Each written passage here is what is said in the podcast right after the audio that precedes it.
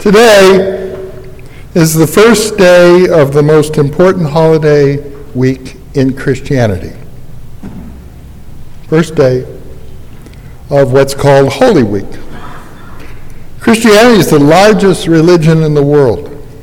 And if one combines the followers of all the varieties of Islam and Christianity and Judaism, all the so-called religions of the book, the book of that sees ethics unfolding in history, we're looking at the majority of humankind. There are 350,000 religious congregations in the United States, 350,000 different religious gatherings of people, and 80% of those are Christian. And Unitarian Universalism is a religious tradition that grew out of Christianity. Both the Unitarian and Universalist traditions defined themselves and took their particular message, their particular emphasis, their, the message that continues to shape us, flowing out of an understanding, a particular understanding of the person called Jesus. Therefore, would, if you would understand Unitarian Universalism, comprehend the evolution of First Parish in Cambridge, understand the ethical concept of that uh, we we proclaim, it would be good. It would be good to understand the particular Unitarian and Universalist understanding of Jesus. That difference in understanding explains a great deal about Unitarian Universalism.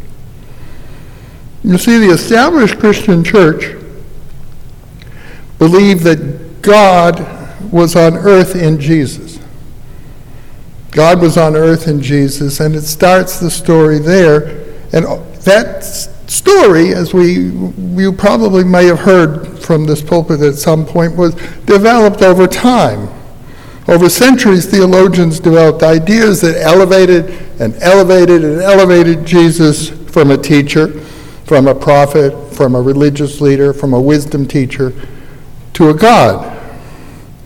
So by the 10th century AD, it was proclaimed that Jesus came to die for our sins, came from heaven to die for our sins, and the events in Jerusalem in what is called Holy Week were foreordained. Being crucified was what Jesus was born to do. But Unitarian Universalists began with to develop a completely different understanding, and in a sense, they would claim and I would agree with them, that it was truer to the actual material in the New Testament. So what the, the Unitarian Universalist understanding is based on what is called the historical Jesus, an understanding of the human being that is revealed in the New Testament, yes, but based on the light of historical research, based on the context on the contemporary usage of words, on how ideas were used at that time. Could, it's not original intent. No, it's not the same. It's, it's context.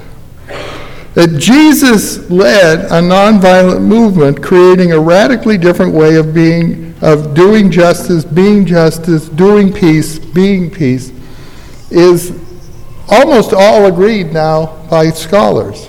Scholars who try to understand the early Jesus movement can reconstruct, reconstruct from his teachings, from the many sayings attributed to him, then reconstruct his character from the many narratives told about him.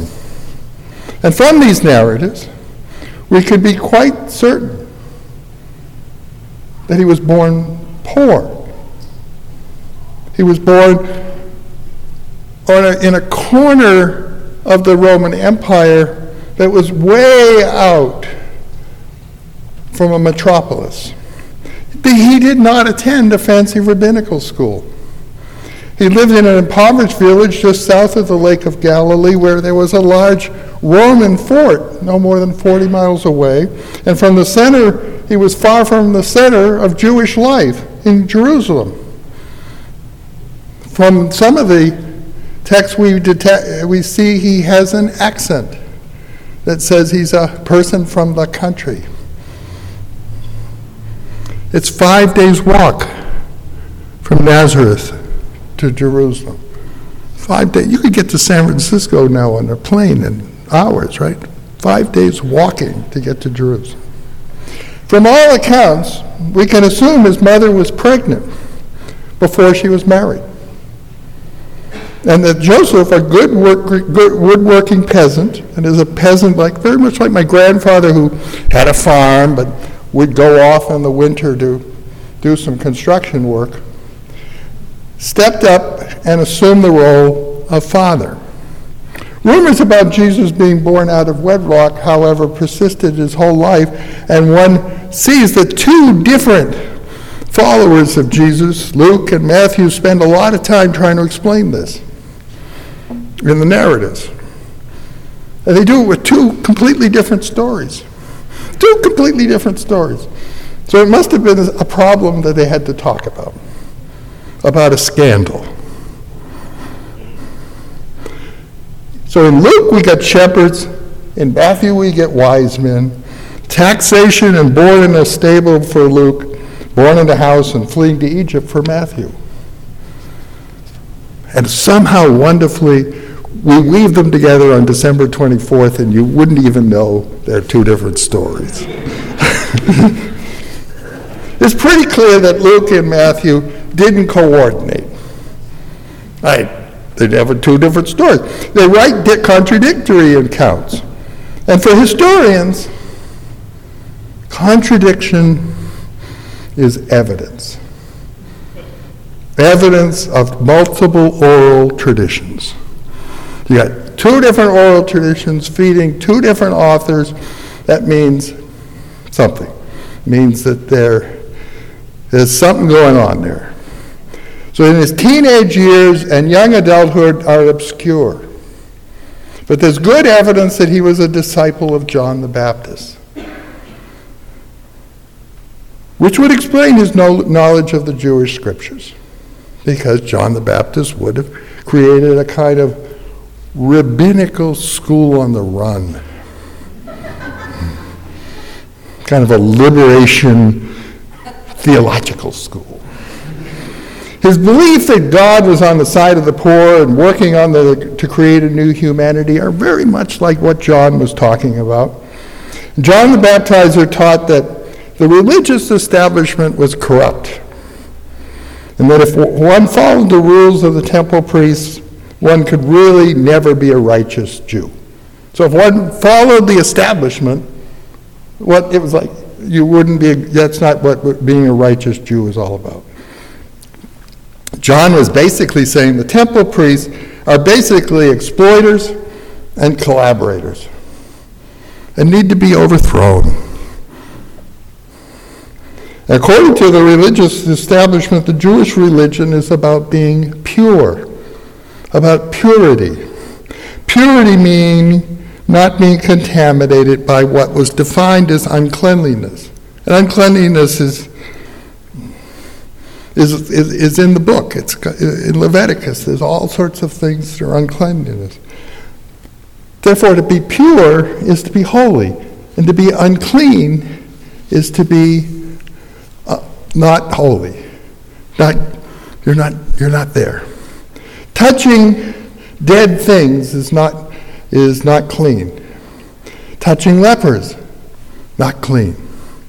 Women during menstruation, not clean. Men avoided all contact with women at this time. The dietary law is all about being clean. Food, clean food. And food, certain foods are described to be clean, and unclean foods are described. And so if you See somebody that's really, really telling you that he believes in the Bible and whatever the Bible says in Leviticus about gay people or whatever the Bible says. And then they, they have a suit made up of uh, rayon and cotton. And they go to lobster. They're picking and choosing, right? I mean, because Leviticus is a whole document, and it, lobster's much bigger there. Crabs, clam. Now, this is the important thing. Impurity can be removed by ritual baths, which had to be done in living water. Living water is connected to a spring or a river, water that is not sitting. Jerusalem's full of special bathhouses that meet this Jewish law. And in the countryside, the rabbis all have their special bathhouse. All the rich rabbis have their special bathing facilities. To access these facilities, you give money to the people that own the facility. So it's meant being a good Jew for the establishment was a matter of forking over money. For the religious authorities, they had a monopoly on the means of holiness, ritual baths. So this guy setting up a bathing station in the River Jordan is undermining the whole idea. Come on, you can get uh, this is living water. The water's running. So that's what it. Why why go into all these obscure practices of because the whole text means something in the context of these obscure re- rebelling against obscure practices that today doesn't mean much to us at all. It's not simply taking the ethical teachings, but also understanding that all of these things are, in a sense, all these gestures are all, uh, like getting baptized in the River Jordan, are rebellions against the religious authorities. Overthrowing purity was revolutionary. It kept, because purity kept the poor in bondage. Purity meant the poor were unclean. Purity meant women were unclean. Purity was the rationale of hierarchy and patriarchy. John the Baptizer and Jesus who followed him sought to overthrow the monopoly by offering a different way to holiness. John administered these ritual baths in the River Jordan, and we know the practice by the Greek word baptize. Baptize. To be drowned. To be drowned is to wash away the old ways and embrace the new. John went beyond providing ritual baths on the cheap because, yes, the river is running water, living water but he emphasized that people needed to be baptized by something more powerful than water, by the Spirit. To be baptized by the Spirit. To be baptized by a power in one's heart. To be baptized by the Spirit meant to take on a new way of living, living in one's fellow human beings in loving community, living with an eye to nature and God's creation. Living by the Spirit meant to become open to love and spontaneous relationship to the holy. The God concept developed by Jesus is not the same as the God ta- concept being taught by the religious authorities. From the many sayings of Jesus, we have what seems to be a very non hierarchical God, a God that's very close a God that's very intimate, a God that's very familiar. Jesus refers throughout his ministry to God as a nurturing parent. Abba. Abba. Not God the Father. Mistranslation, at least in my understanding of the word Father. But God is the most intimate language for the, a male caretaker the male parent. But it could be female as well. Abbas, Abbas is a, it could be used a, for women. Abba, the Aramaic word that Jesus uses, does not mean father. It's more like calling the God of creation, the Lord, the Adonai, Baba, Daddy. It's very familiar. It's even more common for Jesus to use the word Ruach, spirit. It's not a word that's commonly used in the rabbinic community. God in this Arabic or Ar- Ar- Ar- rabbinic teaching is referred to the Lord Almighty. Spirit or Ra means wind, breath. It's also, a certain sense, it means soft power. Soft power. The word is, the wind is grammatically feminine in Hebrew, and I read a lot of biblical scholars saying, eh, it's not important that it's biblically, it's grammatically Hebrew. But in Jewish mythology, we also find that the spirit is sometimes called Sophia, wisdom, the wife of God, the co creator of the universe. So I don't think it's a completely coincidental to use that term. And the wind descended upon the earth, and she blew across the land, and the creation happened. So just there, Jesus begins to depart from the standard run of the mill rabbinic discourse and referring to God in one breath and wisdom and the gender fluidity that's very unique in the ancient Mediterranean. And he constantly creates situations where standard Jewish practice is upset, where he retorts, I'm not overthrowing the law. I'm just fulfilling the law. I'm just fulfilling the spirit of the law, the meaning of the law, the purpose of the law. What are you saying? That there is an inner meaning to the law. And then, what in, in a sense is the rebirth, the rebirth, or you could say the birth eh, within Jewish thinking of the humanist instinct. We were not made for the Sabbath, but the Sabbath was made for us. We were not made to obey the law. The law was made to empower us, to give us understanding. We were not made to obey rules. The rules were made to give us guidelines, to enable us in our ethical life. And I would suggest this is very intentional. This Sunday, Palm Sunday, commemorates Jesus and his followers parading into Jerusalem as if he were a Messiah, because it had been rumored in the countryside the Messiah is here. A promised liberator.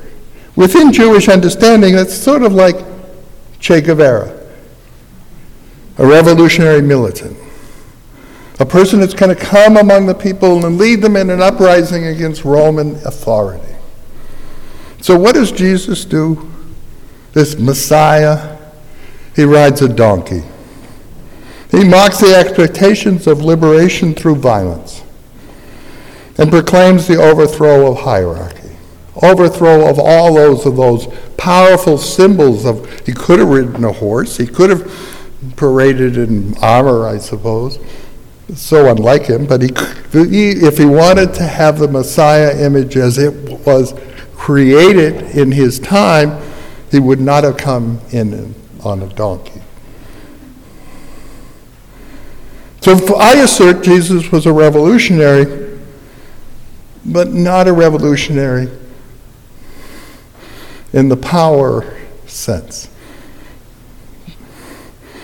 Jesus' movement was radical, grassroots, nonviolent, interpersonal renewal movement. Given all that I have said, it's not going to surprise you that Jesus was completely upset, completely upset and got the, the, the establishment really angry at him all of their, obli- uh, their concepts of obligations and duties and deference to authorities are, were completely being undermined by this movement. It was a message that stood in radical defiance of the rich, the powerful, the religious establishment, and to most patriarchal practices of his time. The last point is quite remarkable. Jesus did not go to uh, a, a feminist analysis school. He didn't do that. He didn't go through a good anti oppressive training program and learn about his, his, his internalized uh, patriarchy. But his positions contradicting prevailing attitudes concerning gender roles over and over again. He believed that all Israel could be renewed by the Spirit women, men, children, regardless of economic standing. Everyone was welcome, but the poor were especially blessed. And the first would be last, and the last would be first. Just Creating a statement about a hierarchical relationship.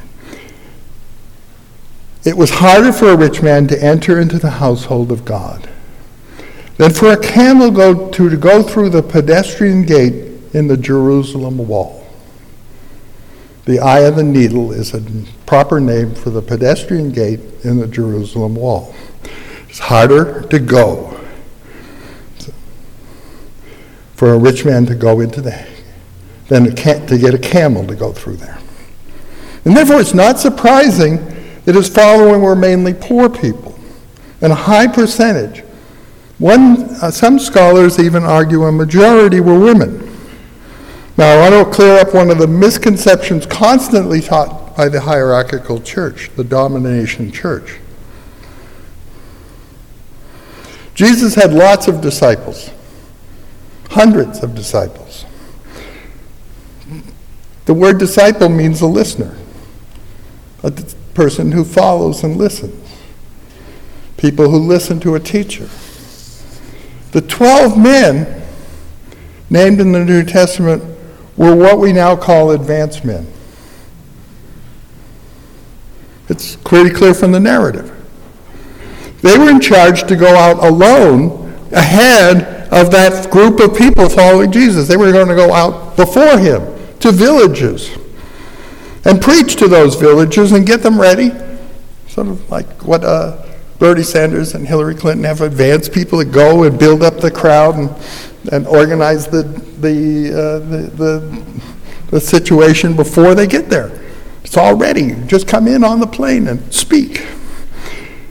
So he to build up the crowd. So they're dispatched and when, he, when they're dispatched, they're given advice on organizing. Be wise as serpents and innocent as doves.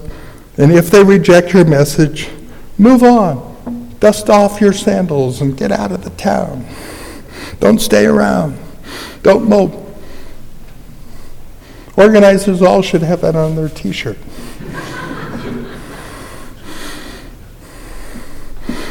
Next. But women had no rights to move alone in society. Women had to move in community. Women were not allowed to go into a village and start speaking to people. Men did not speak to women outside of their family. It was taboo. I don't know if that's what you. Uh,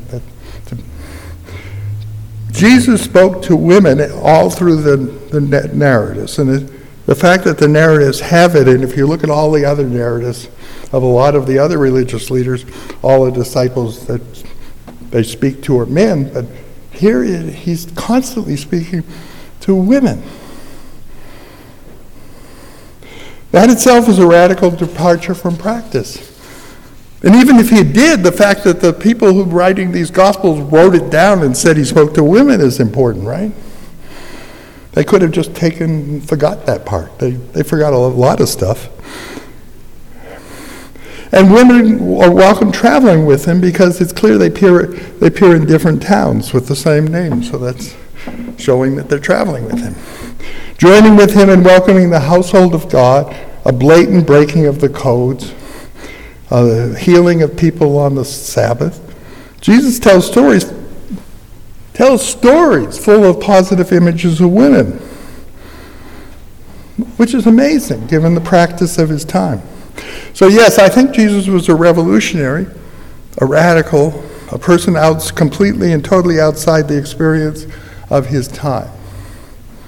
The Mediterranean world would not allow women to travel alone to villages and then assert themselves to speak before those villages, to public forums, to synagogues. See, they couldn't have done that. So the 12 are commissioned for a very special commission restricted by the patriarchy. Women did play a role in the movement around Jesus, both before and after his death, as the sponsors of house gatherings the Christians came to call ecclesia churches. And it's important for many scholars, feminist New Testament scholars, to note that the only people who witnessed the resurrection are women. They didn't have to put that in there either. John Petty points out that Jesus' ministry is mostly to fishing villages in the Sea of Galilee, especially Capernaum, Bethsaida, Gennesaret, Magdala, Masara, Tyre, and Sidon. That's where he goes. And Magdala is the home of the leading woman of the movement. Almost everyone agrees that Mary Magdalene was the most important leader of the early church in terms of, uh, of, of the movement within Palestine. James, Mary Magdalene. In terms of the pecking order, fishermen were about one notch up from landless artisans, such as woodworking peasants, and a half notch lower than a landed peasant. During the Roman occupation, the number of peasants with land was declining rapidly, and the result of the Roman tax and commercialization programs was driving more and more and more people into poverty, causing a resistance movement. When people couldn't pay their taxes, whatever property they might have was confiscated, and it didn't have any property, they would be taken away into bondage. Their children would be taken and sold into slavery, and that was happening. And the text indicates protests and methods of protest around that. First century Palestine was a place of seething ferment. There were insurrections, there were rebellions, there was they, the fact that they're occupied by several legion of Roman occupying forces because they were not cooperative in their occupation. And all of these insurrections were brutally put down by Roman soldiers. So the image of Jesus that's put forth by the established church is that he's a spiritual leader rather than a political leader. The Beatitudes, which you heard as part of the call to worship this morning, are supposed to be for heaven and not for earth. But in the world Jesus lived in, there's no such distinction. Religious, spiritual, politics, it's all the same. Living justice is the central spiritual task. Living peace is the central spiritual task. Jesus talked about the kingdom or the household or the dominion, that word is funny to translate, of God, the household of God. And to hear him, that meaning in itself is political. Because what it's saying is, the dominion, the kingdom of Rome is nonsense. Jesus was creating a movement of active, nonviolent resistance to Roman occupation and the elite's complicity in that occupation. And so Unitarian Universalists have come to understand Jesus' death as the execution of someone who took a stand against violence and an oppressive order. They've come to understand his resurrection as a renewal of the movement in the face of defeat. That's how we understood it for long, for generations upon generations of Unitarians. We looked to Jesus who built a nonviolent movement that sought the renewal of both personal and social ethics, whose influence continues on people to this day, and who work to end oppressive systems and the peace on earth. Unitarian Universalists have continued the prophetic and ethical and oppressive tradition of Jesus. We agree with Mahatma Gandhi, who credited Jesus with articulating the method and way of violent, nonviolent resistance. We agree with the Latin American theologians who see Jesus as articulating that God is on the side of the poor, that working for liberation is a calling, we agree with the African American theologians who see the power of standing for justice in the face of violence. Standing on the side of love has deep, deep roots among Unitarian Universalists, and among those roots, deep, deep understanding of the nature of nonviolent resistance and understanding the revolution in values that Jesus made.